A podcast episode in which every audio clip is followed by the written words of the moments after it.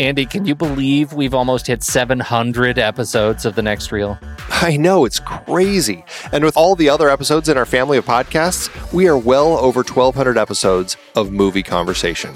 It's really pretty amazing that we've gotten to have these in depth movie chats every week for over a decade now. And we couldn't have done it without our loyal community of film fans. Their support over the years has meant so much. For sure. That reminds me, we should give the merch store a shout out. Buying shirts from thenextreel.com slash merch is a great way listeners can continue to support the show. Plus, they get to sport our great designs. Absolutely. I think sometimes folks forget we have a variety of shirts, mugs, phone cases, and more available. In fact, a great place to start is with a shirt sporting the Next Reels logo. We also have that classic Fast Times Spicoli Surf School tee or the weirdly popular Rusty's European Tour shirt. The one from National Lampoon's European Vacation. Why is that so popular? Search me, but we have sold a ridiculous number of those. I guess there are a lot of Rusties taking trips to Europe? We're always adding new designs based on movies we've covered, like our brand new design for a streetcar named Desire, featuring a streetcar named Desire. So if you want to rep your love of TNR and films, head to thenextreel.com slash merch. Every purchase helps us continue to have these weekly in-depth conversations. So visit thenextreel.com slash merch today. And as always, thanks for listening and being a part of the Next Reel community. We've got lots more great movie chats coming your way. It is hard to believe that we have been having in depth weekly conversations about movies since 2011. Oh, I know, you're telling me. Producing this show week after week requires a ton of work behind the scenes. If you'd like to help support our efforts, one easy way is by using our originals page when shopping for books and movies that we've covered. Just visit thenextreel.com slash originals. Your purchases made through our links give us a small commission at no extra cost to you and allow us to keep having these great conversations. In season six, our Disease Films series had adaptations like The Omega Man, based on I Am Legend, The Andromeda Strain, Children of Men, and Blindness. I Am Legend is so much better than The Omega Man. What about the Will Smith version? Don't get me started. For our This Is Real Life Jack series, we talked Black Hawk Down and Seabiscuit, some great true stories based on fantastic books. And we had more listeners' choices like The Fly, The Emigrants, and Scott Pilgrim versus the World. You just did a series on The Fly on the Sitting in the Dark podcast. Did you read the original material? Wasn't watching every Fly movie enough?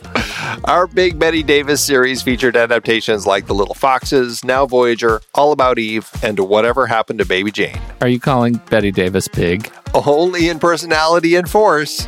She is a force to be reckoned with. We talked about the entire The Godfather trilogy, of course. Iconic page to screen, even if it is just the one Mario Puzo book. I wonder if Coppola will ever make The Sicilian.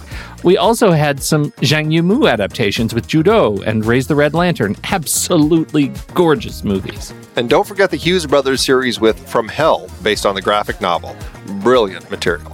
Kelly Reichardt gave us Wendy and Lucy and Certain Women, adapted from short stories. Plus more Hayao Miyazaki as we tackled Howl's Moving Castle.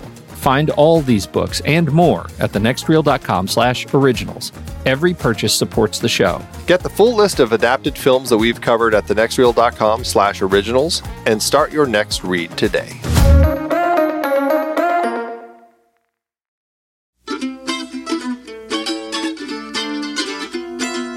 This is the next reel, everybody. I'm Pete Wright, and that there is Andy Nelson. Hey, hey, hey. And we spoil movies. Tonight on the show, number two of our series on Melissa Mathison, the Scribbler, with her uh, film she she made for uh, she wrote for Steven Spielberg, 1982's E.T. the Extraterrestrial.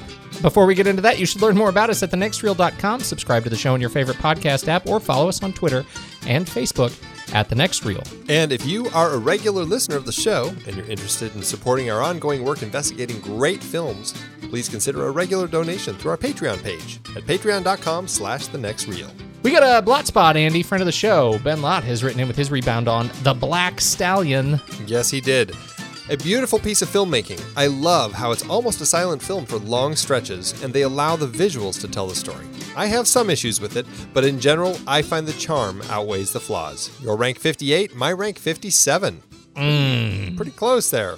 Yeah, almost a perfect blot. Almost. We haven't had one of those in, I think we've only had one of those, right? I think we have had one of those, yeah. It's hard to find those.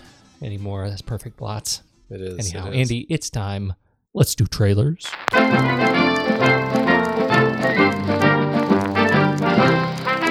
So my trailer, Pete, is uh, uh, a, kind of a little indie film from uh, Fox Searchlight called Patty Cakes. Cakes with a dollar sign for the S because Patty Cakes. Patty Cakes is a story about uh, an aspiring rapper named uh, Patricia Dombrowski, aka Killa P, aka Patty Cakes, who is, uh, according to IMD, IMDb, who's fighting an unlikely quest for glory in her downtrodden hometown in New Jersey. This is a uh, really interesting looking um, uh, kind of indie character story, kind of a musical character story of this of this young girl who just is living this uh, kind of a down and out life, uh, just kind of rough, and um, doesn't seem like she gets a lot of support from her. Uh, seems to be a single mom. And she wants to be a rap star. And you get these glimpses of her and how it really lifts her spirits and kind of helps her soul soar when she does these little rap competitions and she she connects with the right friends. It looks like I'm guessing her grandmother kind of uh, kicks in as one of her supporters, and uh, she kind of you know has this kind of glow and this uh, this growing presence as the as the trailer goes along. Um, you know, I loved Eight Mile. I loved kind of that journey that uh, Eminem's character uh, Rabbit took through that film. This is another of those musical uh, rap films of a character who's down and out and trying to find a way through that and uses rap to to do so. And I just love everything about it. The trailer just gets me. It makes me happy. It just makes me excited. Um, I'm really excited to see this one. I don't know anything about Jeremy Gasper, the writer director. But um, uh, you know, from what I see here, it's definitely something uh, that uh, I want to check out and hopefully uh, will enjoy quite a bit. What do you think of this one?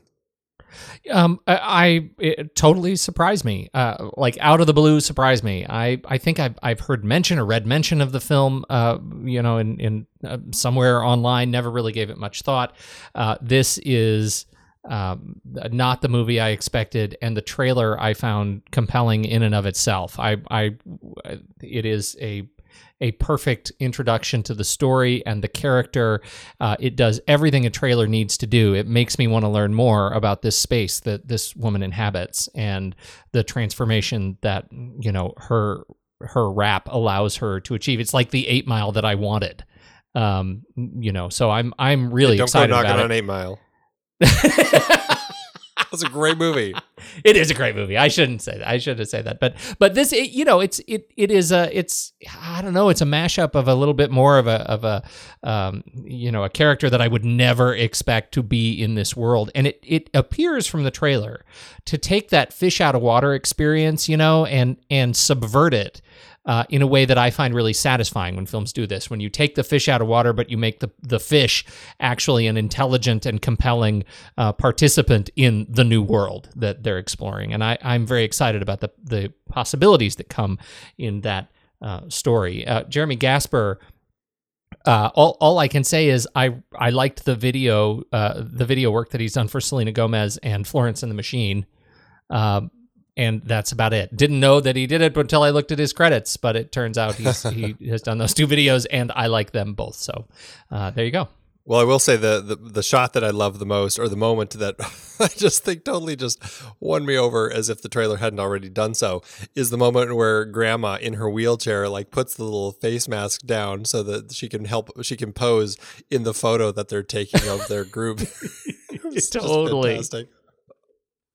Great stuff. Well, this uh, like I said, it's been kind of a festival hit since the beginning of the year, starting in Sundance and South by Southwest. And it's just really made its way uh, around doing a lot of festivals. And it's going to have a U.S. opening August 18th, and then France the 30th, UK September 1st, Sweden October 6th, and Germany November 2nd. That's all the release dates we have so far, but definitely going to check this one out when it comes out. My trailer, Andy, is Landline uh, from director Gillian Robespierre and, and writers uh, Gillian Robespierre and Elisabeth Holm, uh, along with some other folks. Uh, stars Jenny Slate, Finn Wittrock, John Turturro, Edie Falco, uh, uh, Jay Duplass is in it, um, along with a couple other faces that were, really fun to see in this movie. It's a story of of a teenager living with her sister and parents in New York and uh, it is clearly a story of coming of age and coming to understand her relationship with her sister. And then they discover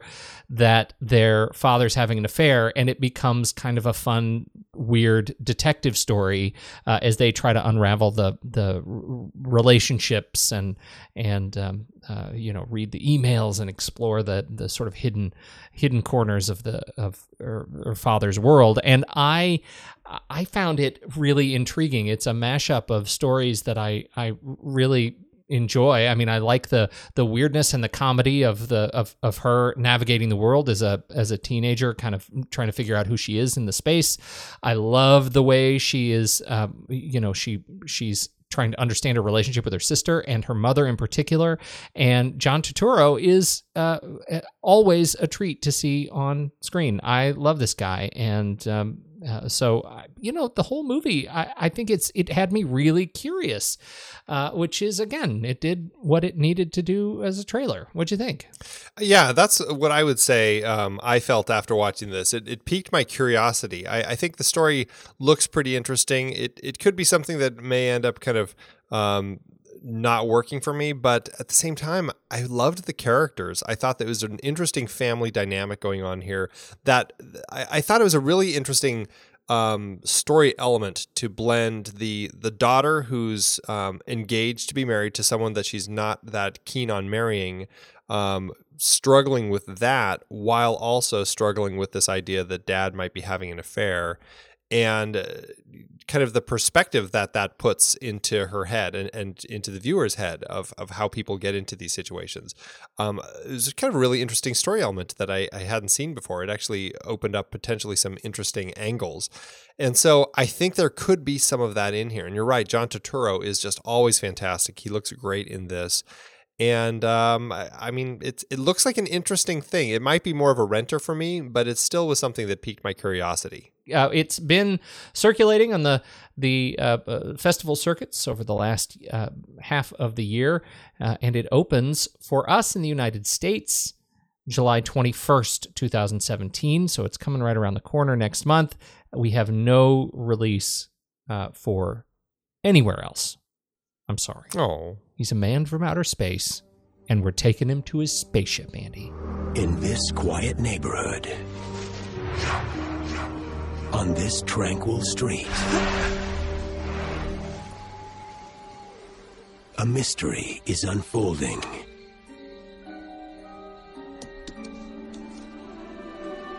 And an adventure is beginning. I'm keeping you.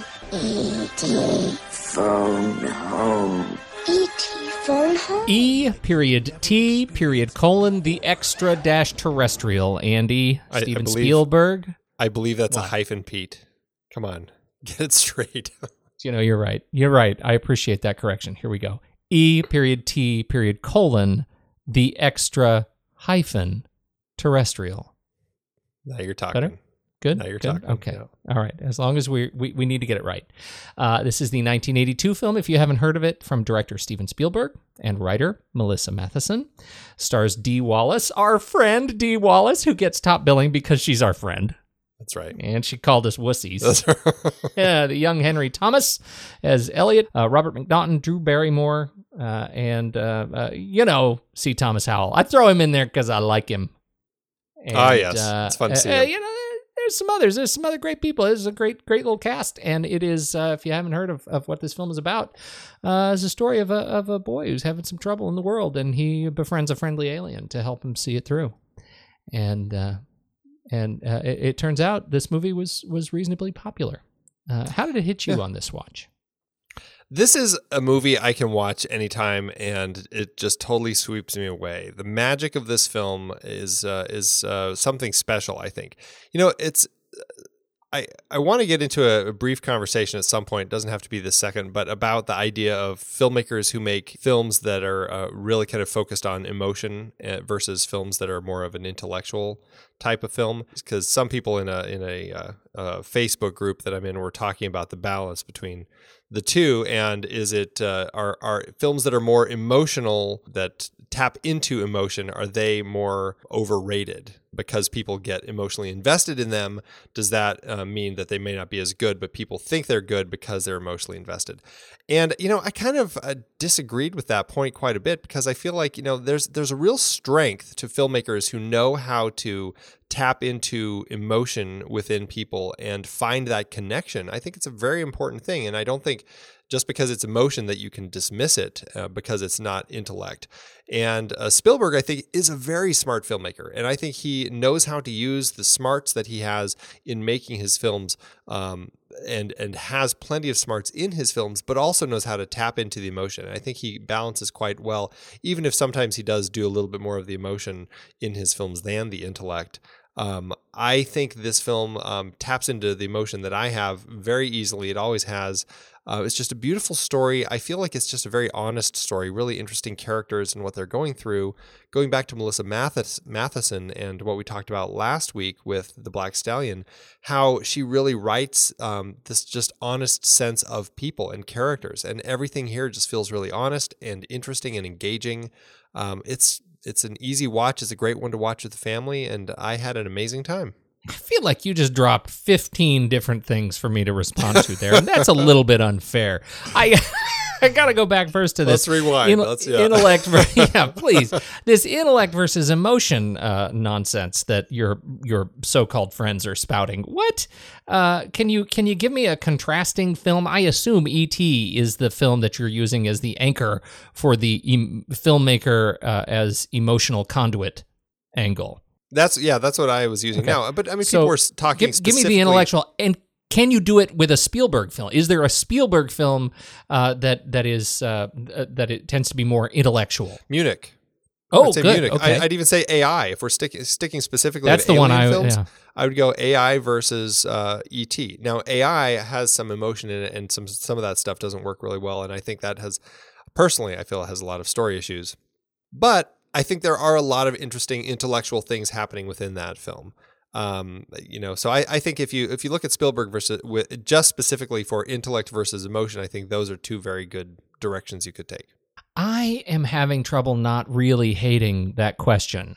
Why do people go to movies if not to connect first emotionally and then intellectually? It's why the form exists. To a certain extent. I mean, I would argue that there is a, a value in what filmmakers can do um, to explore thought. And I think there are plenty of intellectual films out there. I mean, look at 2001. That's a much more of an intellectual sort of film that I find very intellectually stimulating, engaging, interesting, exciting. I love what that film does. I don't know if I connect emotionally to it, but I love thinking about that particular film. Um, there are plenty of filmmakers who tell those sorts of stories. They may not be the ones that the masses go to. Uh, they, I think that they are very um, just smart. I, I think that the filmmakers are exploring ideas and i love that aspect of cinema as well. And i i, I struggle personally with people who like to uh, segregate so much and just say you know I, I prefer the intellectual sorts of films. These emotional ones are garbage.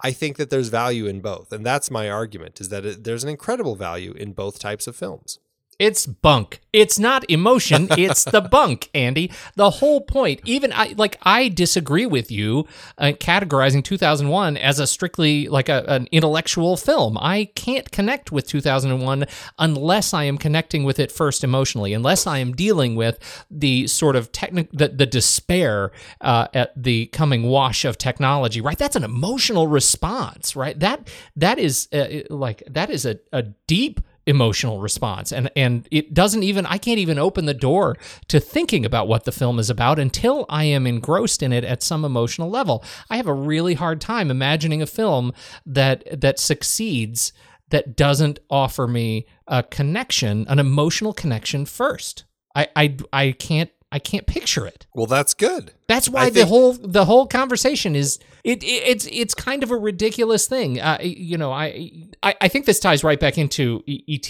It opens the emotional door absolutely. And to your point, Melissa Mathison is exceptional at writing, as we talked about last week, particularly very human, heroic children. Right? I mean, the relationships that these kids have, our ability to, as even I, I find myself as an adult put myself in my kind of 10 year old self watching this movie thinking man i could have been that kid. I, that i wanted to be that kid. He was aspirational for me.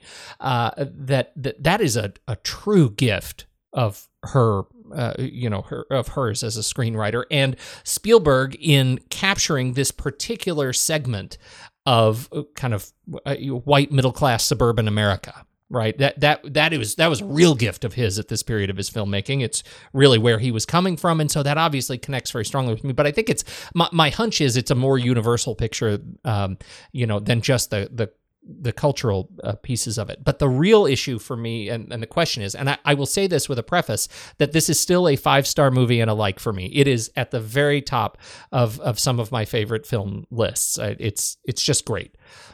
But when watching it this time around, when the film changes course from uh, you know halfway through the film from the wonderful childlike wonder of the experience of meeting the alien and learning the alien and language and all of this great stuff to here we are the the feds have come in and there is perhaps an expectation of a little bit more uh, sort of filmmaking pragmatism that is not on display. It maintains the sort of frivolousness from the first half of the film and applies it to uh, the feds does it maintain its that that sense that that sort of emotional connection once you are once you are presented with this sort of odd um, kind of worlds collide um, montage or of of experience in the last uh, half of the film I, you know, I think there is certainly an argument to be made about how we uh, perceive the film through the eyes of these kids and from the perspective of these kids, and I think that absolutely that that maintains, in fact, and may be a driving factor behind why we are why the adults are portrayed the way they are in the end of the film.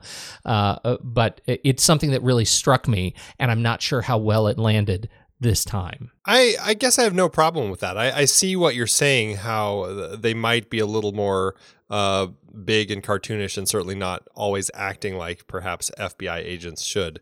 I, I guess I just don't have a problem with that. I feel like they're they're honest enough within context of the story being told here. I mean, you're right. If this was uh, Zero Dark Thirty sorts of FBI agents, we'd be watching a very different uh, last half of the movie. Um, and I don't think that's exactly what we're going for here. I mean, it is something that is for the whole family, and so I think it's a little bigger, and I think the the actions may not be as accurate as to how they actually would have been portrayed. So I I, I don't have a, any, issues with that. I think it all works very nicely. In fact, if you look at something more recently like Monster Trucks, with how the uh, the feds were portrayed in that movie, I mean, it's just it's cartoonish and embarrassing in that particular film. And I think what they did in ET, yes, it, it was bigger and it fits within context of the family story that they're telling here in this world that they've created for this particular film. Um, but it still is more honest and um, allows for a, a, better sense of, a realism, even if it is from the kid's perspective. So I, I think it works nicely, and I, I I'm glad that it is the way it is. Well, not, it, not Zero Dark Thirty. I'm so glad ET is not Zero Dark Thirty. Very different movie. I, I don't think I, I disagree with you either. And in fact, you know, I watch the movie, I watch it with my kids, and their their sense of just love for the film all the way through is. I just go back to this argument of emotion intellectualism. If there is a sense in intellectual filmmaking that there's an expectation of emotions to open the door, but at least some intellectual anchor to hang your hat on while you're actually watching the film, that's where ET may be criticized in uh, for me. That that may be an area where not including more of the pragmatic, uh, you know, not including an area of the more pragmatic feds that we have come to uh, expect is a shortcoming in the film and, and allows those who expect to who, who have cold dark uh, stone hearts uh, w- would actually not connect with this film at all they're dead inside those people it's it's an interesting um, way to kind of approach the film and just look at it. But I, I do feel that Melissa Mathison is the screenwriter here, writing this kind of this whole concept that Spielberg had really come up with um, just she tapped into the whole concept of this the, telling this story that is much more from the younger perspective. I mean, look what Spielberg did in Close Encounters. I mean, it was a little more realistic in that particular film, but it was designed for an older audience. This wasn't designed. I mean, honestly, actually, you think you you listen to Spielberg talking about this film. Um, it sounds like they were really not expecting it to do much. They were kind of expecting it to be kind of this this uh, this film that uh, that uh, moms would take their kids to, and that would really kind of be the only audience that would go see it because kid films weren't as huge at that particular uh, period of time, and they they everyone was kind of looking at this as this kids film, and Spielberg was kind of making it and, and having a great time making it, but he was in their back of their minds. I think they're all kind of like, well, hopefully people like it, but it's probably just going to be some kids film in context of what they are really doing in their world building within the film, I think they were um, telling it honestly. I, I agree. And in that light, when you look at things like the feds rolling the giant, you know, rolling tube that is actually designed to be collapsed to carry on a truck, but they're rolling it up the street in order to it makes it for place. a pretty shot. We want it's backlight, Pete. there is full of that just ridiculousness in the the unnamed and generally silent feds. Right? They are they are th- this film. I, I couldn't help but think of this film as Jaws with aliens, except for the feds or the shark. We never see them, and when we do, they kind of break down. Melissa Mathison, uh, this it, she is often, I think, credited with this being a, a, a, film that she wrote her first draft and it became the shooting script, which would make you say, wow, that's impressive. What really happened, as I gather it, is she would write a bunch. She would write for five days straight, and then she would go workshop with Steven, and then go write some more for five days straight, and workshop a whole bunch with Steven because this was so much of it was his story. Uh, it, it, was a story about uh, his family, the imaginary friend that he invented in the '60s as his uh, family was divorcing. It was a story that he was planning on making and uh, growing up, an idea about his divorce, or the family's divorce when he was a kid um, it, and a combination of uh, you know being disgruntled about uh, not wanting to have Close Encounters have a sequel, but also not wanting anyone else to make it. So trying to find a way to navigate the studio waters there, and and she ended up taking this hodgepodge of incredible ideas and turning it into a an, an organized story quickly. I don't know if it's fair to say it's first draft. Yeah, I mean, uh, that's kind of a, a rough way to describe it. I think it's one of those fun production stories that they're going to always tell the rest of their lives. It's like, that's the best first draft I've ever read.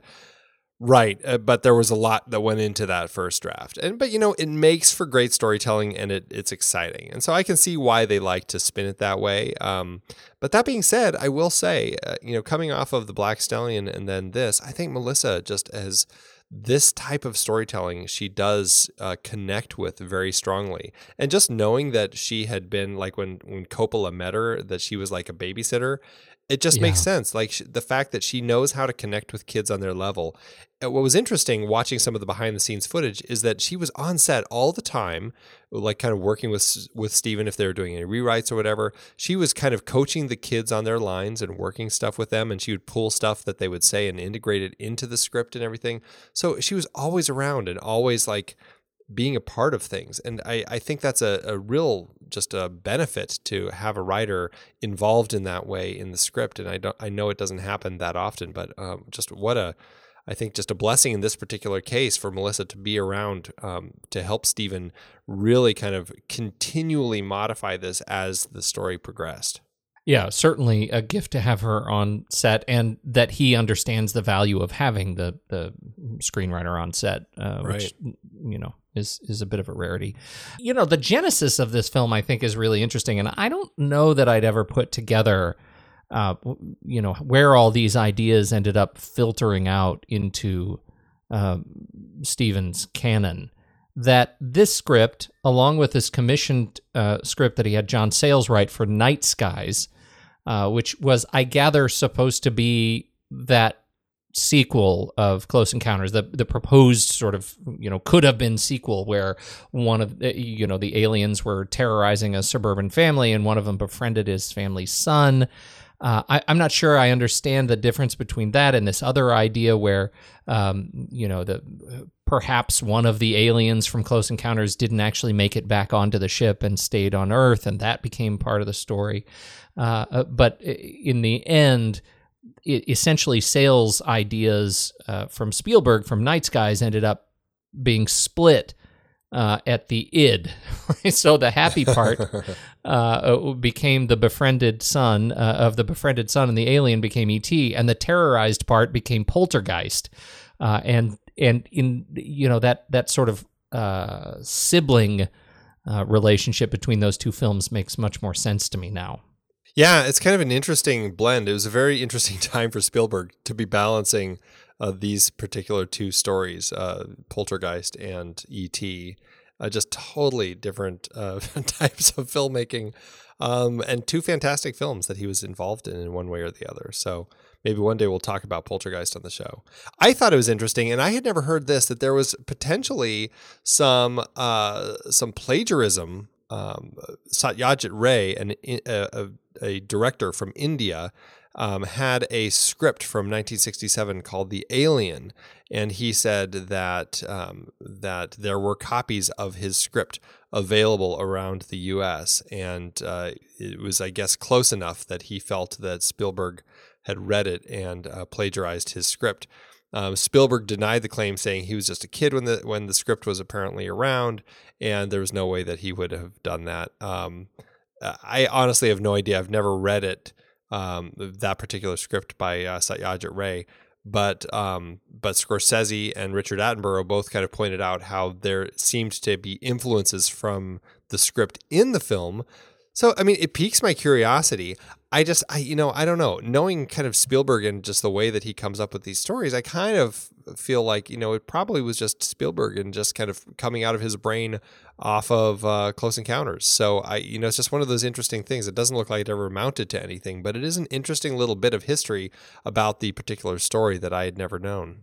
Uh, when you look at Spielberg as a director, uh, boy, I, I feel like this is a film that really exemplifies where J.J. Abrams gets his love of flare and backlighting. right? Holy cow. Well, it certainly is something that Spielberg has done a lot in his career and has um, kind of continued and uh, perfected because you see it in in most of his films. He really loves that look and the smoky the smoky room and everything. Very smoky room. In fact, did you notice when Henry goes and turns or Elliot goes and turns on the faucet to do the dishes in the opening sequence? Oh, yeah. Just how quickly that wall of steam climbs up the window that's like six feet wide. right. Every one of my every one of us watching that movie, like that's not a sink. That's not how that works. Yeah, and, and Spielberg also another little trick that he does quite a bit is uh, he really loves using reflections, and I love how he's always playing with those and figuring out ways to do some really interesting tricks with them. There's a fantastic, fantastic one that I liked in this film. Um, later, in when Keys is uh, in his little spacesuit and he's talking to Elliot, who's sick in his bed and you have Keys in his glass helmet looking down at Elliot, and you see the reflection of Elliot in his uh, like on his uh, face, uh, on the on the glass over his face uh, as so you can almost have the conversation between the two uh, people in the one shot through a reflection. Just a beautiful image, and I love how Spielberg really plays around with things like that. Um, and it just it's it's a fun way to tell the story. And talking about kind of that intellectual and emotional uh, way of telling stories, I think that he is so smart in the way that he directs uh, shots and puts things together. It's just it's masterful, and uh, you get things like that that just that happens, and you don't think about it but it just it's there and when you're evaluating the film and you're looking at it um, later you see those things and you realize just how smart of a filmmaker he is. Yeah absolutely and and how instinctive right? I mean he's he trusts his instincts he didn't storyboard the film uh, directed with a script on three by five cards just so he could change the order of things on the fly. He's just incredibly adept with a camera, and I find that I, you know, I'm, I, I watch this film and as you know, as, as sort of light as we say, it's a kids' film. It is such an a, a fantastic example of of uh, you know well heeled direction. He's also somebody who knows how to work with kids, and he's done that plenty in his films and uh, smartly they uh, decided to shoot this as chronologically as possible so that the kids could really kind of develop this emotional attachment with this this alien character and help them with their emotions as the story uh, got to its conclusion, which is just a really smart way to to do that. You know, paying attention to these young people who may not be able to tap into their emotions as well as adult actors, and find the right way to tell the story so that it helps them actually bring those emotions forward. Let's talk about first shot, last shot. Yeah, for our first shot, we pan across the night sky, eh, which is clear and full of stars, and we go down onto a skyline of a dark woods lit by a low blue cloud cover. And then we cut to a wide shot of the alien craft. And then the last shot, that very alien craft departs and it leaves a rainbow skitter across the sky. Uh, and we cut to a close up of Elliot watching the sky as the blustery uh, trail of presumably toxic alien exhaust waste is is washing over him. And then we cut to credits. Com trails. Yeah. Contrails. Elliot is forever ridden with a horrible alien cancer. That's ET Oh, uh, part two. That's the part two, right? Yeah. I think it's just it's it's it's just a, a nice uh, kind of a bookend of the story. You know, we have the the arrival of the aliens, the departure of the aliens, but it's not so much just you know arrival and departure. Now it's kind of the connections that they've made, and we end on this shot of Elliot as he's kind of watching them go, and it's just it's emotional, and you you feel like you are Elliot watching one of your best friends leave, and it just they I think they found a nice way to bookend it in a way where you really uh, have the connection of these visitors. See, Andy, it's emotional. Absolutely. I agree with you. I think one of the things that I love so much about uh, the way she writes for kids stories is the the way she we we enter and exit the fable, and uh, in this case, opening on a dark woods. What what more symbolic way do we have to enter a fable than a dark and nameless woods, uh, and then to see the the bright lights of the alien craft and these little alien doodads moving in the in the bushes. There is uh, such mystery and wonder in that experience that that is the opening of the book of fairy tales, but this one's about aliens. I, I think it's terrific. Yep, absolutely. Casting by Jane Feinberg, Mike Fenton, and Marci Liroff. And they brought us. Okay, we're going to start with Dee Wallace again as mom.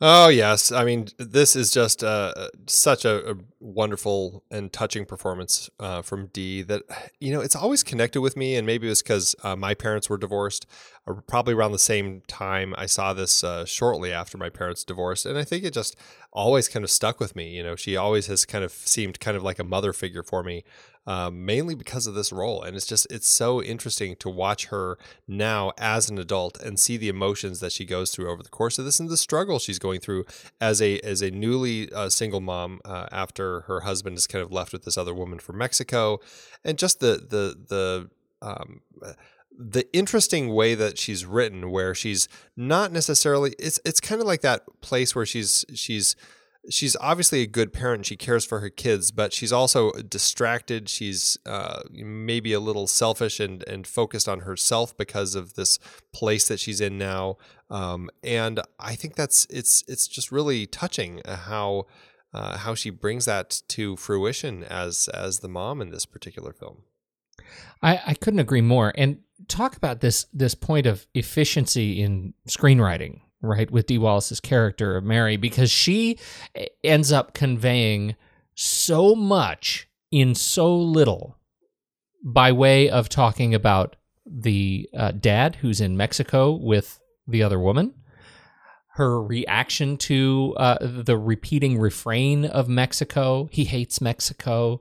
Uh, those little tiny lines that tell you so much about her as a character and her relationship. And actually, by the time you get to Mary, walking into the bathroom and meeting the the ailing ET for the first time, her decision to take those kids out of the bathroom and run them downstairs makes sense and being so reactionary to that ET would would uh, you know I think without understanding who that character is, being so reactionary to the ET wouldn't make as much sense because we want to have more of a, sol- a relationship of solidarity with the alien because of what we've had with the kids and their relationship with the alien. But because we know so much about her and her emotional state at the time, the level of protection that she's kind of exudes over those kids as a result of where she is in her marriage, I think it just is. It's just perfectly portrayed. It reminds me right back to watching uh, uh, the the mom pivot in the conversation on the Black Stallion about whether she's going to let him ride or not. It's a little tiny scene with a character that is hardly in the film, and yet because of what we know of the character and incredible efficiency in developing that character on screen, we actually have a connection with her when she makes that pivot. And and uh, I think the same is said for Mary. And then, of course, you have the you have her three kids, uh, Elliot, uh, Michael, and Gertie, and uh, I mean, it's just it's a perfect little trio, and uh, you know Henry Thomas leading the leading the troupe as uh, Elliot. What a what a wonderful uh, performance he gives here. So uh, just perfect for what he needed to do, and uh, I just I love watching him in this film. It's it's just you get a sense that this is really like uh, I mean, it's it's like an old soul doing this performance. He just he's so strong in what he's bringing to the table here. I was amazed when I watched his improvised audition tape. They brought him in to audition and didn't give him a script. They just said, Here's the deal. You are being approached by an authority figure who wants to take the alien away, and your entire job is to not let him take the alien away. Go. And uh, one of the casting directors, I, I think Mike Fenton, was uh, the voice off screen. And it's kind of a slow burn, but you watch him over the course of just a few minutes go from uh, a sort of blank faced kid to weeping and begging for him not to take the alien that he can't take the alien. Please don't take the alien. And and it is such a powerful turn. At the end of the clip it's just a 3 minute clip you hear Spielberg off screen say okay kid you got the job and that is a really moving bit of audition tape and and film lore for me. I think it speaks to why Henry Thomas got a good number of roles after this at the time. I mean, I always remember him in Cloak and Dagger for some reason. That's the other movie that yep. you know is permanently ingrained in my head with him as a kid. And then Legends of the Fall. It's like uh, in my head, he goes from that to you know being a grown up in that movie, and it's just such a funny jump. But I and I know he's been in plenty of other things, but it's it's just funny the things that end up sticking with you. It's totally funny, and to see him in these other movies, it feels it feels out of place. I'm sorry, Henry, it just feels out of place. uh, Pete, uh, the other kids, Robert McNaughton is Big Brother Michael you know, he was the perfect big brother. I think that uh, his reaction when he first sees ET and and just things that he does, like these guys feel like real siblings. The, like when he's when Elliot is making him promise and he's doing his little Yoda voice, he's like, "Oh, you have absolute power." Just mm-hmm. it's like, mm-hmm. oh, these these are kids. This feels like a real family. I loved that that they really got that right and Robert McNaughton was just uh, so great, and uh, just the I think it's, it's, something that I had kind of forgotten about um, in the film. But when he goes on the search to find ET after ET um, gets lost in the forest, and he finds him in that in the the riverbed, and oh, it's just like. Uh, that's a moment that just uh, kind of hit me. That's like a kind of a powerful moment for Michael to have to deal with is finding this really sick ET down there, and it's just like it's it's kind of a frightening thing for I mean he's only what like 14 or 15 in the film um, and it's just uh, putting that in his head is like that's that's got to be a really kind of terrifying thing to have to confront as a as a child and I mean I thought he really did a great job here it's strange that he hasn't done more. You know, like you look at his his credits, and it's uh, uh, you know few and far between. He he came back and did Frankenstein versus the Mummy in 2015, and Laugh Killer Laugh in 2015. Uh, otherwise, it's a bunch of TV uh, throughout the 80s, and then a long break. So obviously, at some point, he made. Uh, I, I don't know what happened, you know, conscious choice or what, but uh, he he didn't do much else. Drew Barrymore, on the other hand, has been very busy. She was the first of the kids to be cast as young sister Gertie. And uh, another just perfect example of a child actress just doing everything right. She was just brilliant in the film. And I mean, I know she's a six year old, but she she's just honest and and Spielberg captured all of that really brilliantly. And Drew has certainly had her ups and downs throughout her, her career, and she's uh, you know kind of gone off the deep end a, a little bit. And uh, I love how she's kind of pulled herself back. And the stuff that she's been cranking out, uh, you know, in the last uh, you know decade or so, I really enjoy just her presence on screen now. And she's just, uh, you know, I don't know, she's just one of those people I've always connected with, and it's probably because of this film Yeah, oh, I absolutely agree. This between this and Firestarter. and irreconcilable differences. Yeah, but mostly Firestarter. That was that was the big role. I, that was the one I wanted more than anything else. Yeah. right. Um, uh, see, uh, uh, she got the audition uh, largely because she lied to Spielberg. She said that uh, she wasn't an actress, but she was a drummer in a band. Uh, I thought that was amusing, and he thought that imagination needed to be in the film. Man, did they play her in this movie? Told her that the ET was real flesh and blood and that she had to respond to it uh, accordingly. And so when she's surprised by it that's a that's pretty legit scream in the film uh, according to the lore. Well, I and I heard that she she had kind of a sense that it was fake, but she she just in her head she thought it was real, and she just kind of uh, you know didn't fully get all of that stuff. It- you know, I think it's hard as a six year old, and she would be reacting to it because it was reacting to her, and I think that's really an interesting way to kind of uh, uh, take that and and just Yeah. pr- process it as a kid. And she said it in her head now, she, you know, thinking back to when she was young, she says it always seemed to her like it was kind of a guardian angel on the set. And so I think that's kind of an interesting uh, way that she ended up approaching ET. And yeah, that moment when um, when they do the uh, electric paddles on ET's chest and she just kind of jumps out of her skin, it's it's just a it just bursts into tears. It just Oh. it just really tears your heart out. heart wrenching yes uh, peter coyote as keys I, I love the um, the way that Spielberg chose to tell the story and have it really from the kid's perspective, and you don't necessarily see any of these adults. It's really kind of Charlie Brown type of filmmaking, where you get adults' legs or adults in silhouette, other than other than mom, who's kind of a little bit kiddish herself, but all these other adults are really just like legs down sorts of things. And I love that you don't get to really see that it's Peter Coyote until an hour and 20 minutes into the movie. We finally get that great reveal when he comes through the door in his in his suit and he kind of lifts his head up and you see him um, behind the behind the uh, mask. It's just uh, it's a, a great way to kind of play the story um, and keep the adults out of it until the kids are kind of forced into that world, or I should say, the adults kind of take over the kids' world. Yeah, I, I agree, and he's he becomes sort of the uh, the vessel for the adults, uh, but does so in a way that's that's charming and kind of sweet and and understanding at least, as as if he has uh, more of an empathetic uh, position in the film. He was discovered. Uh, Spielberg met him when he auditioned for the role of Indiana Jones. Uh, apparently, during the audition, he walked in and tripped over the lights, uh, the cabling for the lights, and uh, it that clumsiness didn't didn't go over well for that role. But he uh, Spielberg recalled that for this and like that clumsiness and the sensitivity uh, in, in for keys in this. Yeah, pretty interesting. Uh, and I already mentioned C. Thomas Howell. I don't really have anything to say about him. I just like seeing him as a kid. I think that's great. Um, it reminds me of The Outsiders, which uh, is Yeah. another great uh, kid performance of his. I will say, as far as the kids go, I want my own um, red ball cap that says Camus on it. Yeah. I just cracked up every time I saw that hat. I'm like, what is that kid doing wearing that hat? It's just fantastic, and it speaks so truly of the weird things that kids would wear. But I was like, I totally want that hat.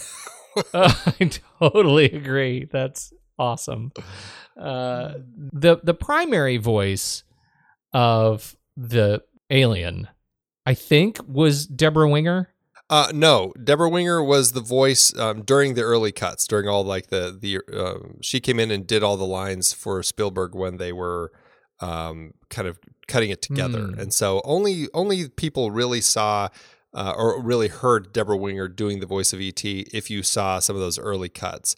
Um, There might be a, like a little bit or piece here or there of Debra Winger left in there, but for the most part, it's all Pat Welsh who is the voice of ET. She's somebody who I guess really wanted to be an actress. It just never ended up working out, and somehow um, they just they ended up connecting with her, and they loved that kind of sound of her voice, and they had her do it. And um, it, she only has like two credits or three credits on IMDb. This, and then she was also Boushh, the voice of Boushh in uh, in uh, Return of the Jedi or Bausch. and uh, something in like 1940. So her career is pretty thin and widespread, uh, but um, she has a great sound, and I love the the voice that she has here. But it sounds like the the sound department really did a lot of work on ET, and it's like you know there's 18 different uh, contributors, whether it's people or animals or just you know random uh, crew member who belch as well to, th- to throw in for ET's belches. That was Ben Burtt's UCLA sound design instructor to professor who burped. I think that's fantastic. Oh, it's so funny. just so funny. Uh, but I also love that. I guess Debra Winger is just an old friend of Steven Spielberg's, and I love that um, she actually ended up in the film. She's the the uh, the nurse zombie who's carrying a poodle when they're going trick or treating. oh, that's Debra Winger walking by, folks. So there That's you go. awesome. I didn't catch that. Uh, and and Melissa Mathison was in the film. Yeah, she and her beau at the time, Harrison Ford, both were in it. She was the school nurse, and Harrison Ford was the principal. But I guess they were both cut. and They're in a, a deleted scene um, that I, I didn't look for. Um, I wonder if it's actually in the uh, special features. But It, um, it's actually it's it's there, and in fact, in our show notes, Andy, if you click on the link for Harry, Harrison Ford, Elliot's principal, you will go straight to see and see it. And in, it's very strange because it's very clearly his voice, but i you only see his hands and his shoulder. Like they never show his face. oh, it's like the opening of uh, of Raiders. Yeah, isn't that isn't that interesting? So uh, I I think it's a fascinating some fascinating. Uh, uh, it's fascinating actually that it was cut. It's kind of a, a weird scene out of context. Uh, a lot of Right. telepathy and telekinesis going on. Uh, that's that's out of context. We don't really know what's going on, but it's fascinating to see Harrison Ford in there. And so uh, check that out in the show notes if you're interested. Um, and, and I'll also put in uh, the improvised audition uh, tape. Uh, that's also on YouTube. So I'll put a link to, to that too. So uh, if you're interested, swipe over to the show notes. Let's talk about getting it made. Yeah, um, Spielberg uh, started working with Kathleen Kennedy around this time, and uh, this was kind of uh, you know where she kind of got a big start with all of this uh, sort of stuff. It's crazy looking at her filmography and how I mean she was an associate for Spielberg on Raiders the year before, and she was assistant to uh, uh, John Milius on 1941, so she was kind of in the loop already but to go from like those roles to as her first producing credit et like how does that Yeah. happen i mean talk about just being in the right place at the right time and being an incredibly smart producer i mean she's obviously produced herself time and time again with the projects that she's done with spielberg and uh, everybody else i mean she's just a really kind of uh, quite a producing uh, genius i would say and has done just some amazing stuff. I mean, just go through her filmography as a producer, and it's just it it just is amazing, amazing film after amazing film. Ninety two credits on IMDb. Just a, a really interesting woman, and uh, I you know I don't think uh, I mean she did a great job handling this project, but again I don't think any of them knew what they had uh, gotten themselves into, and I, I think that. Uh, um, it's it's great to see how it grew after this. Cinematography by Allen Daviau. Is that how you say it? Daviau? I think it's Daviau. I just, I just will never know. What'd you think of the camera? Uh, great stuff. Uh, Alan, I think, is a is a really solid film uh, cinematographer and uh, has proven himself plenty of times in a lot of great films. This film clearly has just some beautiful, beautiful work. Um, he's done, he, you know, Spielberg seems to kind of click with certain uh, cinematographers for certain periods of uh, his uh, filmmaking career. I think this was the first film they worked on together, and then they did. Uh, um, the Twilight Zone, the movie, and some amazing stories stuff, and Color Purple, and Empire of the Sun, and uh, then I think that was it. I don't think they ended up working together after that, and um, but I think they created some incredibly beautiful uh, work, and the work here certainly speaks to that. I um, uh, just one shot that uh, really kind of got me excited to see is the amazing Vertigo. It's it's almost like a Vertigo uh, reverse Vertigo shot, which uh, is really cool.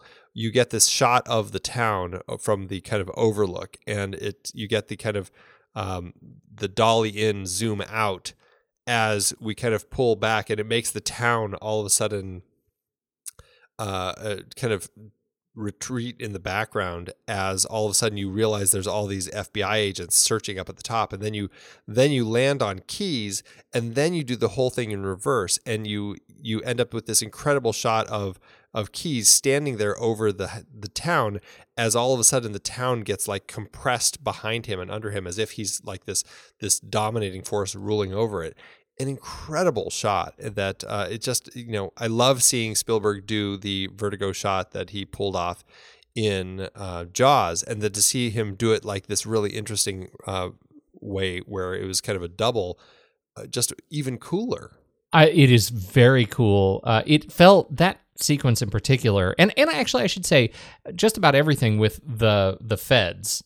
Uh, in the first half of the film, whenever we cut to them, felt very much like Poltergeist to me. That's where it, it just anchored to me. Those scenes and that shot in particular felt so much like a shot in Poltergeist. I can't put my finger on it, but I want to see it again just just because of the it just feels so close in tone. And, and that's one of the things that I go back to this sort of sibling relationship between these two films. It it has a visual style that sort of mimics the non-horror stuff. Uh, it it looks like Poltergeist. They look related to me in a way that that you know uh, I I see. I, I can't think of another pairing of films that feels like that that isn't part of a series. Yeah, it's interesting, and and certainly there's been uh, speculation about how much uh, Spielberg really had a part of in um, Poltergeist, but I guess yeah. it was a contractual thing where he, you know, Universal wasn't gonna, they were not gonna let him direct two films in the same year, and so that's when he brought Tobe Hooper on to direct Poltergeist, and then right. he just produced it.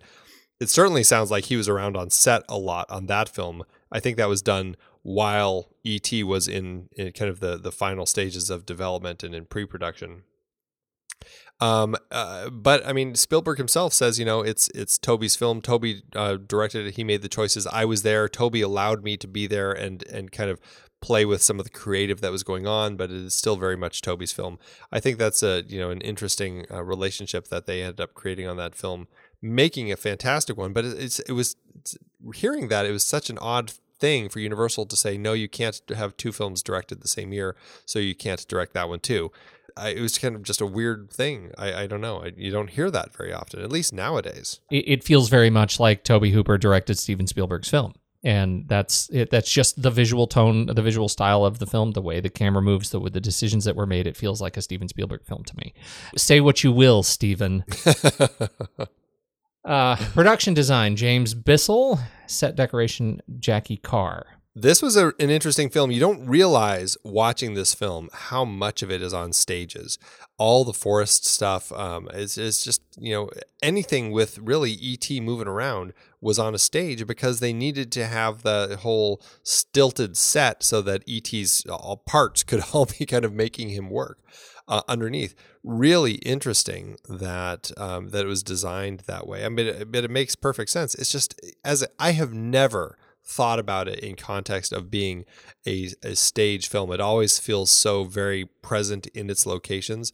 I think they did a great job kind of designing all that in a way where you don't even realize it or you don't even think about it. Totally agree. I think it, it was just lovely, particularly in the room. It feels like so appropriate, uh, feels so solid. It feels so connected to the neighborhood outside. The transitions were great. Um, uh, not not a complaint. But now we got to talk about the effects. Oh yeah. Uh, beyond just uh, obviously production design and building the sets, the effects to bring the alien to life.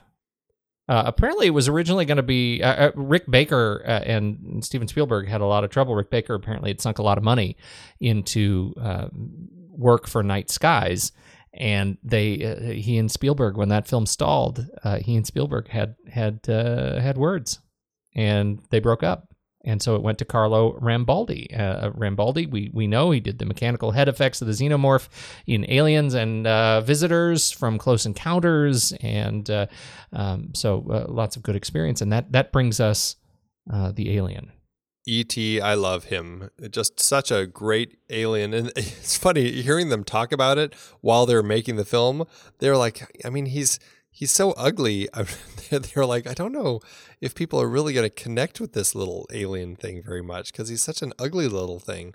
But sometimes those are the things that you connect with the most. Uh, you know, we were talking about this a little bit with Okja in that particular trailer, and these these creatures that these uh, filmmakers create that are kind of ugly creatures, but when you spend time with them and you kind of get to know them and they have a personality and and um, they can really win you over and et certainly did that. I mean i had an et shirt i had an et lunchbox i had just everything i could get with et on it when i was a kid because i loved et so much and it's just it's it's it's such an amazing creature that they came up with and I, it makes me pine for um, that sort of uh, character in a film that has such a presence on screen. Maybe it's just the the the fact that it was a, a physical element that was on screen people were act, reacting with as opposed to just a CG thing. I mean that could be a part of it, but I I mean, you know, I I love ET. It's the Yoda challenge, right?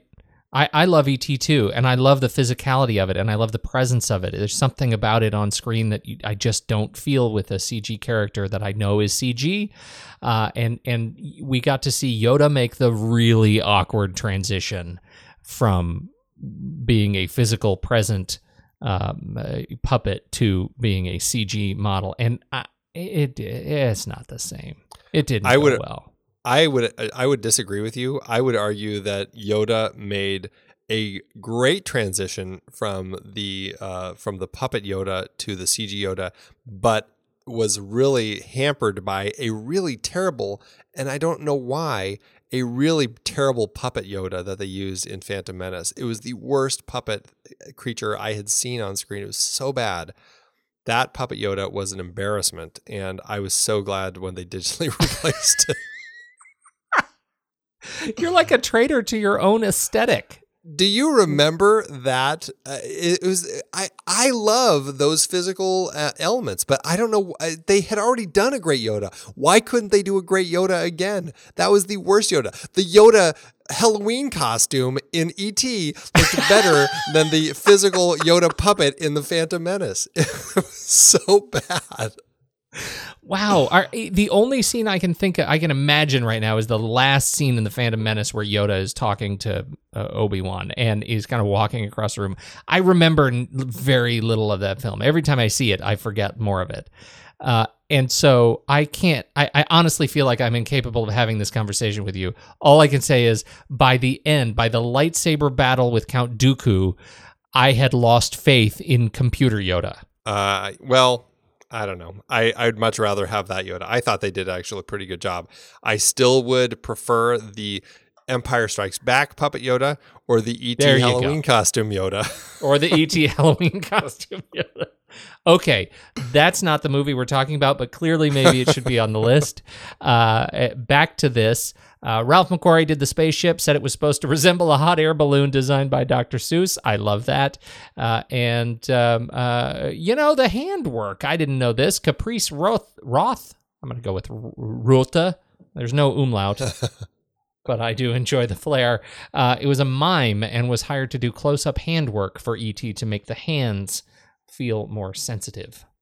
I like yeah, that. and I I watched some of the behind the scenes footage before I watched it uh, on this latest uh, uh, round, and you really start getting a sense of that when ET is grabbing the pot or or pulling a little pine tree out of the thing. You can I, I started really going okay. I can get a sense this is where the mime was doing the work here as opposed to the puppet. It's it's pretty interesting to pay attention to that. They they had three actors uh, in for for any of the wide shots and the walking shots of ET. They had three actors. They had Tamara De Treaux and Pat Bilon. Uh, they're little people and Matthew DeMeritt, who was a 12 year old at the time who had been born with no legs and walked on his hands when he was in costume uh, as ET fascinating. I did not know that. Did you see any behind the scenes footage on that? I did. And it was the 12 year old boy who is the one that they had play drunk and fall down. that's, that's, yeah, go go for the kid. You're the that's you're the dark. drunk one. yeah. Yeah. That's darker side of Steven. You know, it would be funny. Right. Followed by Steven Spielberg's ideas. right, exactly. okay, can't talk about ET without talking about the terrible, terrible, terrible decision of the uh, uh, Mars Incorporated companies who decided not to allow them to use M and M's in the movie. Right. Oh, So you dopes! and now Reese's Pieces are one of my favorite candies. Hello, Hershey. Uh, this was it, right? This was the beginning of Reese's Pieces. It was their newest creation, and they were looking for a uh, looking for a, a, a quick start. It was to compete with uh, M and M's, and they agreed to pay a million bucks for the rights to promote uh, the use of their product in ET.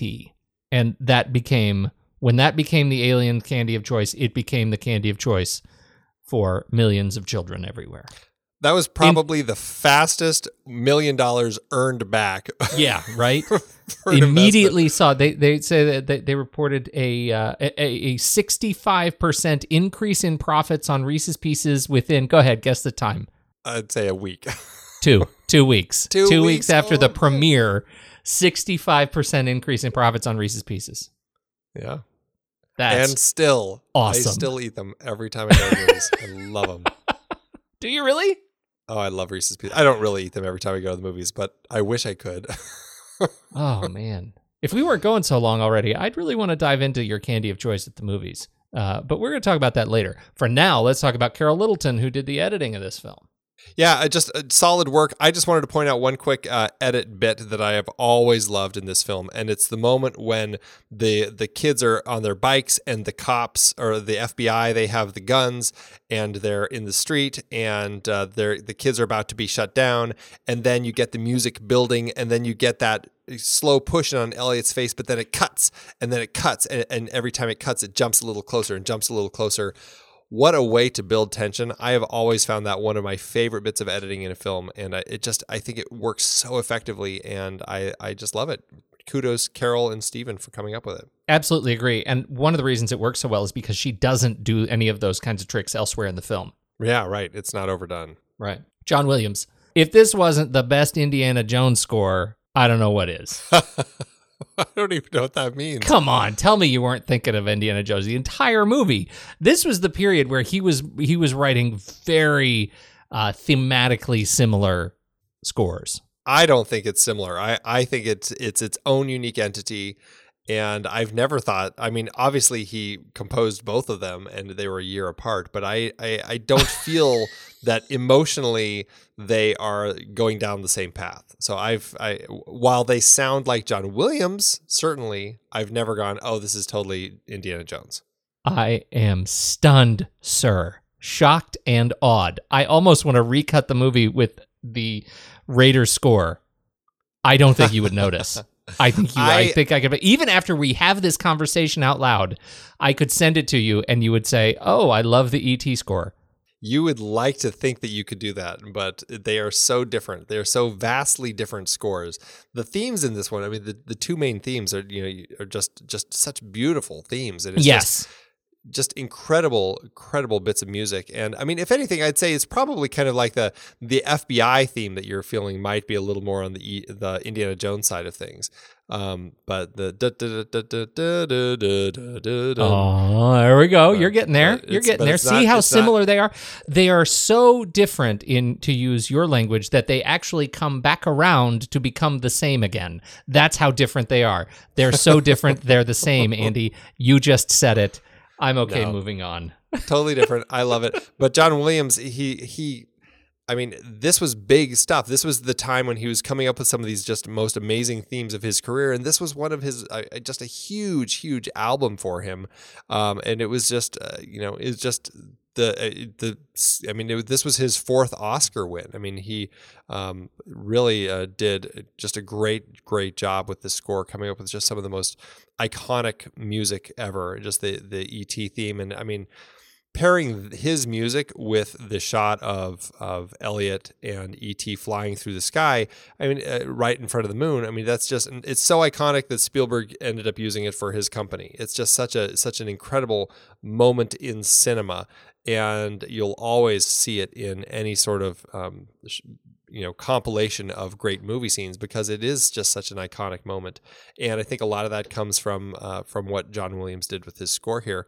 And leading into the awards i mean john williams certainly received his share of the booty uh, for this particular film and um, I, you know, well deserved, I think. But you know, he wasn't the only one. I mean, the the film had 51 um, wins and 32 other nominations.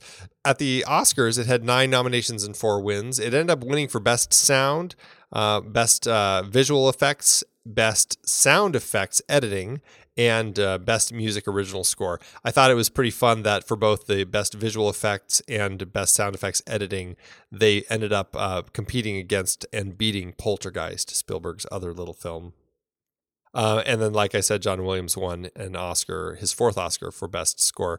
It was nominated also for Best Picture, Best Director, Best uh, Writing, Screenplay written directly for the screen, uh, Best Cinematography, and Best Film Editing. All of which lost to Gandhi, the big uh, kind of the the award sort of film that uh, that it was competing against.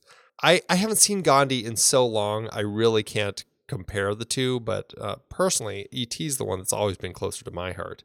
Um, but going back to uh, the subject of this series, Melissa Mathison, she had uh, for this particular uh, script of hers, she had three wins and four other nominations. So um, she did pretty well. She did win at the WGA Awards uh, for best uh, best uh, original screenplay, and I thought it was interesting that at the the 2000 uh, PGA Awards, the Producers Guild Awards. Um, Kathleen Kennedy and Steven Spielberg were entered into the PGA Hall of Fame because of this movie. And not a day of golf between them. Look at that. PGA jokes, folks. That's oh, what we're here for. That's why we're here. Uh, why why is there no ET sequel, Andy? I wish more filmmakers acted the way Spielberg did. They tried, you know, the Universal, of course, everybody wanted to make a sequel, and they really were struggling trying to come up with something. They had an idea, but Spielberg finally said, you know, it's not going to work. It's it's just it's not coming together. And then he said, uh, it, it just ruin what we already have. It would do nothing but rob the original of its virginity. And I wish more filmmakers would say things like that about their films instead of all these this glut of sequels and prequels and everything else that we have to deal with right now. Film definitely spawned a lot of other stuff, though. Yes. Do you remember the uh, the ET uh, uh, storybook album from '82? Uh, that I don't. It was Michael Jackson narrating it. Uh, Quincy Jones produced it with music by John Williams, and it came out the same year. It actually came out the same month as Michael Jackson's Thriller, which I thought was really interesting. Um, that it was like these two things, the big things for um, you know cultural icons that ended up uh, kind of hitting at the same time. And I guess it actually created a lawsuit that I thought was interesting. Um, Epic that uh, released Thriller um, said that Michael Jackson could be a part of this, but they had these stipulations uh, for MCA that it could not be released the same month um, as Thriller, and it could not. There's a song on the album called "Someone in the Dark," and it could not be released as a single. MCA broke both of those conditions. they released it the same month, and they put "Someone in the Dark" on a on a uh, on a single. And uh, there was this, uh, I guess, this big lawsuit, and uh, and MCA has uh, had to like pull all their copies. Um, MCA was banned from ever working with Michael Jackson, and uh, the the song "Someone in the Dark." They had to get rid of all those uh, those copies and everything. And I guess that the promo copies that they made for "Someone in the Dark," they've become one of Michael Jackson's rarest, most sought after records. Some selling for over fifteen hundred dollars. Oh my god! for, for a single of this one song, and it, I guess the song ended up getting included as a bonus track on the uh, 2001 special edition of Thriller. So it is out there now if you do want to hear "Someone in the Dark." But I don't know how easy it is to find the the uh, the album. I think it would be kind of a fun thing to track down, but I've never looked. That's funny. Yeah. Uh, should we talk about the the 20th anniversary release of the film? It ended up being pretty controversial.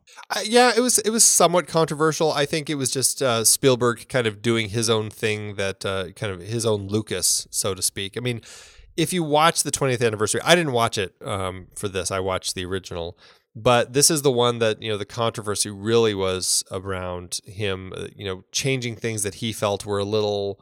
Uh, he wouldn't have made those decisions uh, if he had made the movie today. Like when the FBI agents are blo- about to block the kids, they all have shotguns, and then he changed those to walkie-talkies for the for the um, re-release.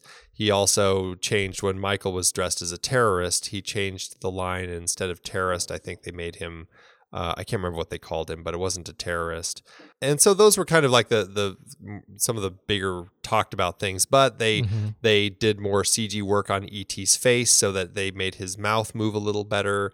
They added back in the scene where uh, ET takes a bath. They had problems on set of doing that because the ET um, figure uh, was got waterlogged, and it just kind of uh, the whole thing started falling apart when it came out of the tub. So it never worked. But they they had shot the whole scene. It's kind of like the Jabba scene from Star Wars. They they had the scene, they just didn't have the effects, and so they added that back in. And then Spielberg wanted to add back in moments where uh, ET was like um, running instead of just the little red light behind the bushes zipping along in the beginning. You actually see ET hopping along, and I mean they they made him look like he moves kind of like a gorilla, and it just never seemed like that's how ET should actually move.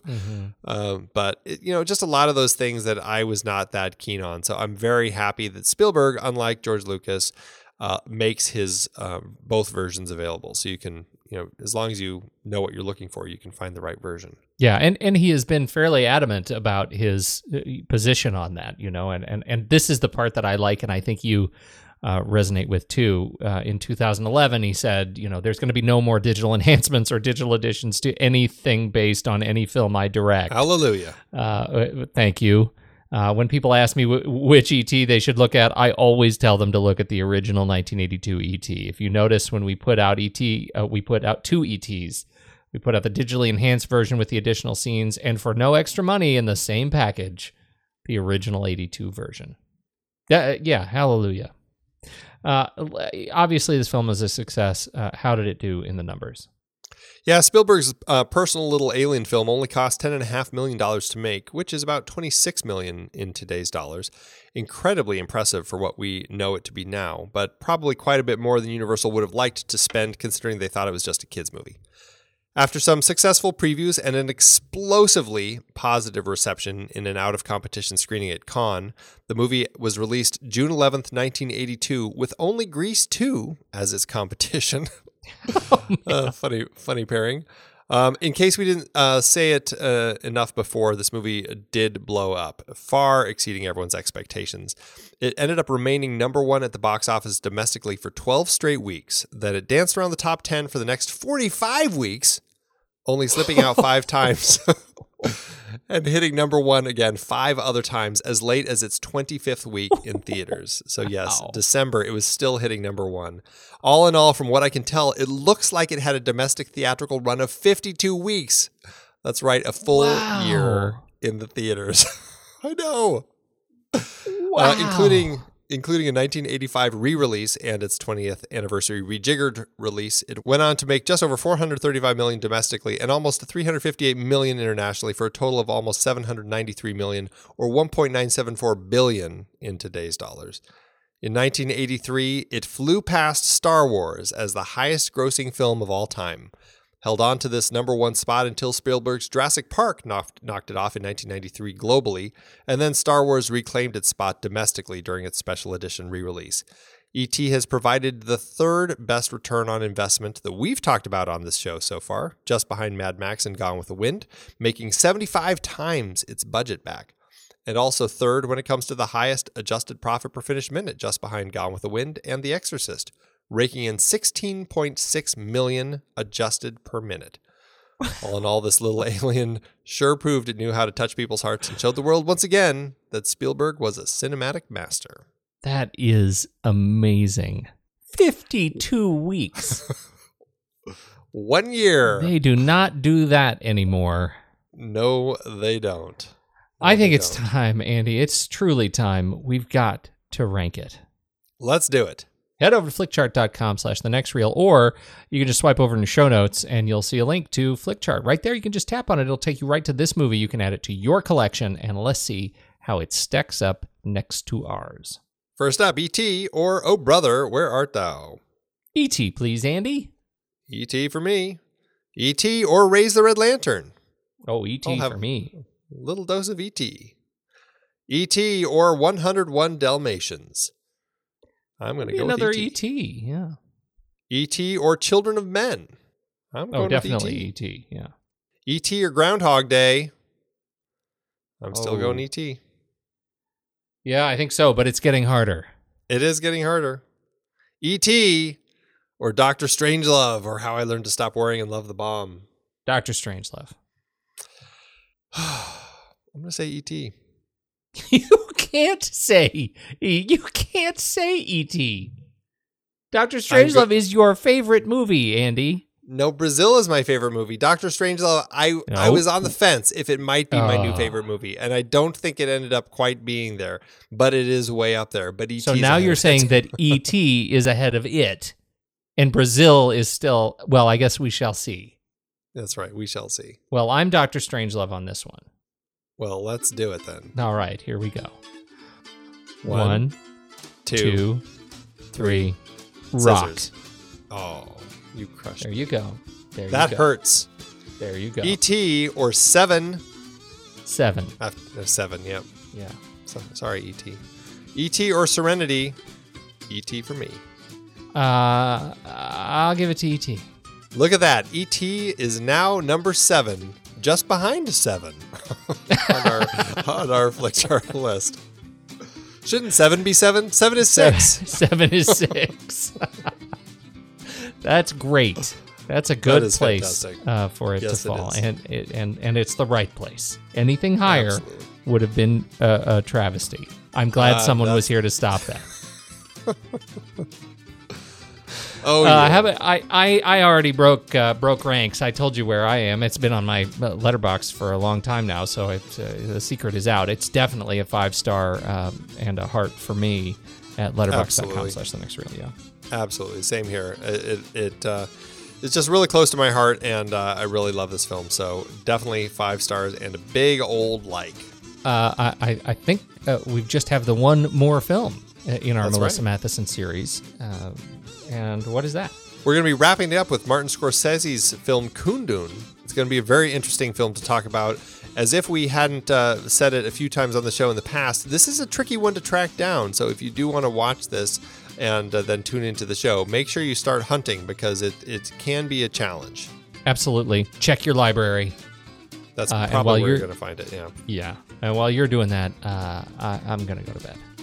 All right, man. Well, you know, I heard a noise out back. I'm uh, I'm gonna go out and lay on the chaise lounge out back with my flashlight and uh, you know see if I can spot a little ET of my own.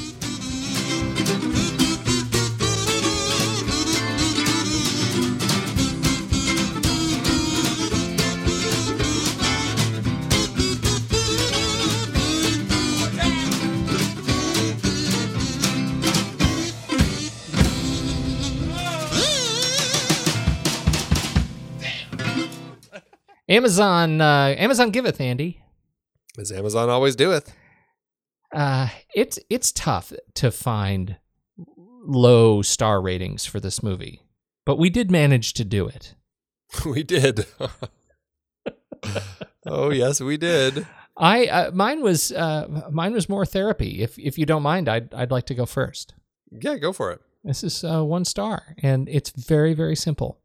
Uh, from April seventh, two thousand seventeen, very recent uh, viewing, and the review is terrifying.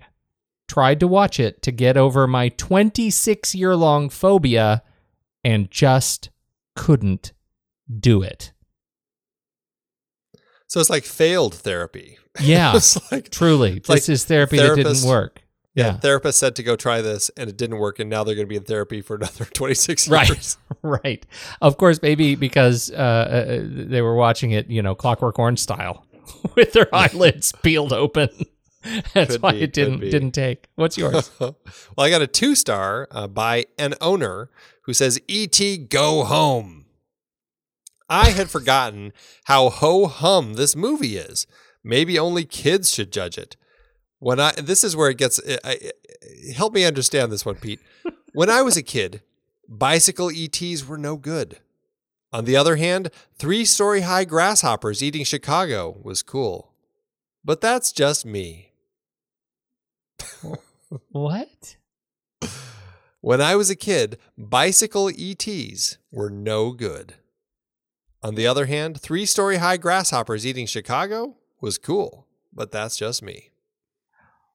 Wow. I don't I don't know what to say to that. Uh the uh, so the grasshoppers eating Chicago. That uh, I there's a there's a movie in there. You know uh, that's uh I I m- my sense is it's uh beginning of the end uh from 1957.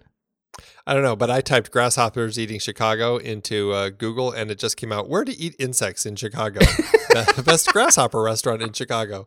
Clearly, I need to uh, define that uh, search a little better. well i this is this is the write-up of uh, it started uh, peter graves. So this was a real thing. Uh, it's about an agricultural scientist who successfully grown gigantic vegetables using radiation. Unfortunately the vegetables are eaten by locusts uh, which grow to gigantic size and attack the city of chicago. It's generally recognized uh, for its quote atrocious special effects and considered to be one of the most poorly written and acted science fiction motion pictures of the 1950s. So there is that. there you go. So here we Uh, have somebody who says bicycle ETs were no good, uh, and grasshoppers eating Chicago in what is widely considered to be one of the worst movies ever made on the subject is actually cool. Says a lot, doesn't it? But that's just me. Thank, thanks, Amazon. I've been podcasting since 2006. In that time, I've tried countless hosting platforms, but in August 2022, we switched to Transistor to power all of our shows here at True Story FM, and it's been a game changer. I love the Transistor allows unlimited podcasts and storage without extra charges. We can publish so much content, and we do. If you want to start up a podcast, do yourself a favor and host your show on Transistor. With their one click publishing, you can get your new show onto all the major podcast directories effortlessly. And their website builder lets you quickly build custom sites for each show. The detailed analytics are invaluable too. You can access all kinds of listener data anytime. Oh, and the versatile players allow you to embed episodes anywhere to reach new listeners. Plus, the team behind Transistor is super responsive and keeps making the platform even better. After using countless hosting services over 15 plus years, Transistor has been hands down the best podcast partner for us. If you want a hosting platform to take all the worry out of getting your podcast out into the world, go to thenextreel.com slash transistor and check it out. Support our show and support your own show by going to thenextreel.com slash transistor. Start growing your podcast today.